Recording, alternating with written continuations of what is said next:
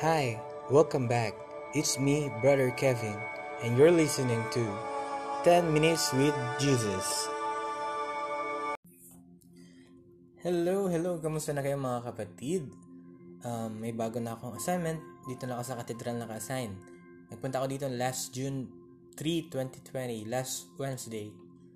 And today, Saturday, June 6, 2020, napakinggan na ng ating mga readings for today. Pero una kong tanong sa'yo, anong naibibigay ng walang-wala? Posible kaya makapagbigay yung walang-wala? Or, nasubukan mo na bang mamalimos sa, palu- sa pulubi? Ano kaya ibibigay niya sa'yo? In the gospel, uh, andun yung babae na nagbigay ng dalawang uh, maliit na coins. Ang halaga niya ay isang penny. And uh, tinatawag yung mga coins na to na lepta o light. Kasi pag light, uh, yung tunog niya ay hindi masyado maririnig kapag hinulog mo sa, sa donation box.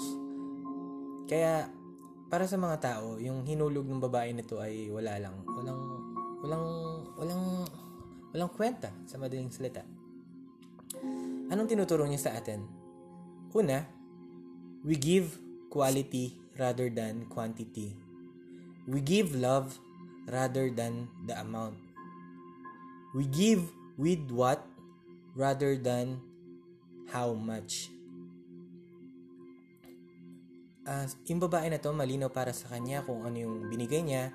Malinaw sa kanya na hindi yung, yung, yung halaga ng pera yung nakikita niya, kundi halaga ng ka- pagkakawang gawa niya, halaga ng kakayanan niya makapagbigay, makapa, makatulong sa kapwa, and makapagbalik uh, ng pasasalamat sa Panginoon sa pamagitan ng dalawang small coins na natitira sa kanyang buhay.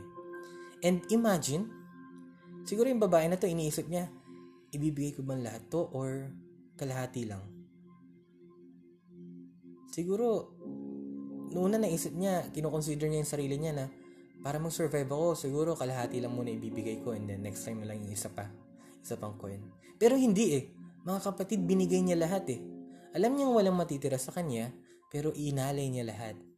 Because she knows how to give quality rather than quantity.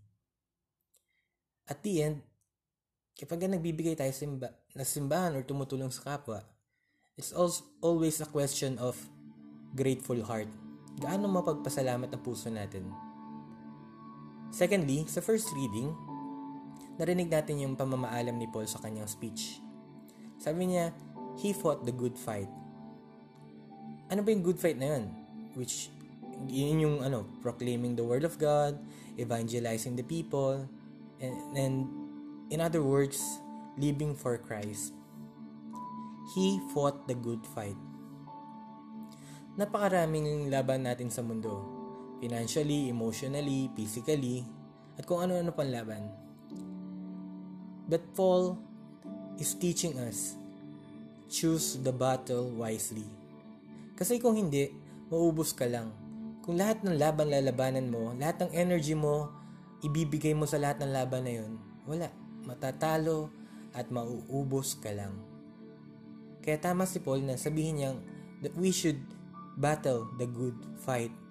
Piliin natin kung ano yung magpapayabong sa atin. Piliin natin kung ano yung maglalapit sa atin sa Panginoon. And thirdly, As a conclusion, um, today, from our readings, we are challenged to engage wisely. Anong battle ang uh, dapat labanan at anong battle ang dapat iwasan. Like the poor woman na sa gospel natin, hindi porket binigay niya lahat, ibig sabihin talo na siya. Minsan, kung sino pang kaya magbigay ng lahat, sila pa yung punong-puno ng uh, award sa buhay nila.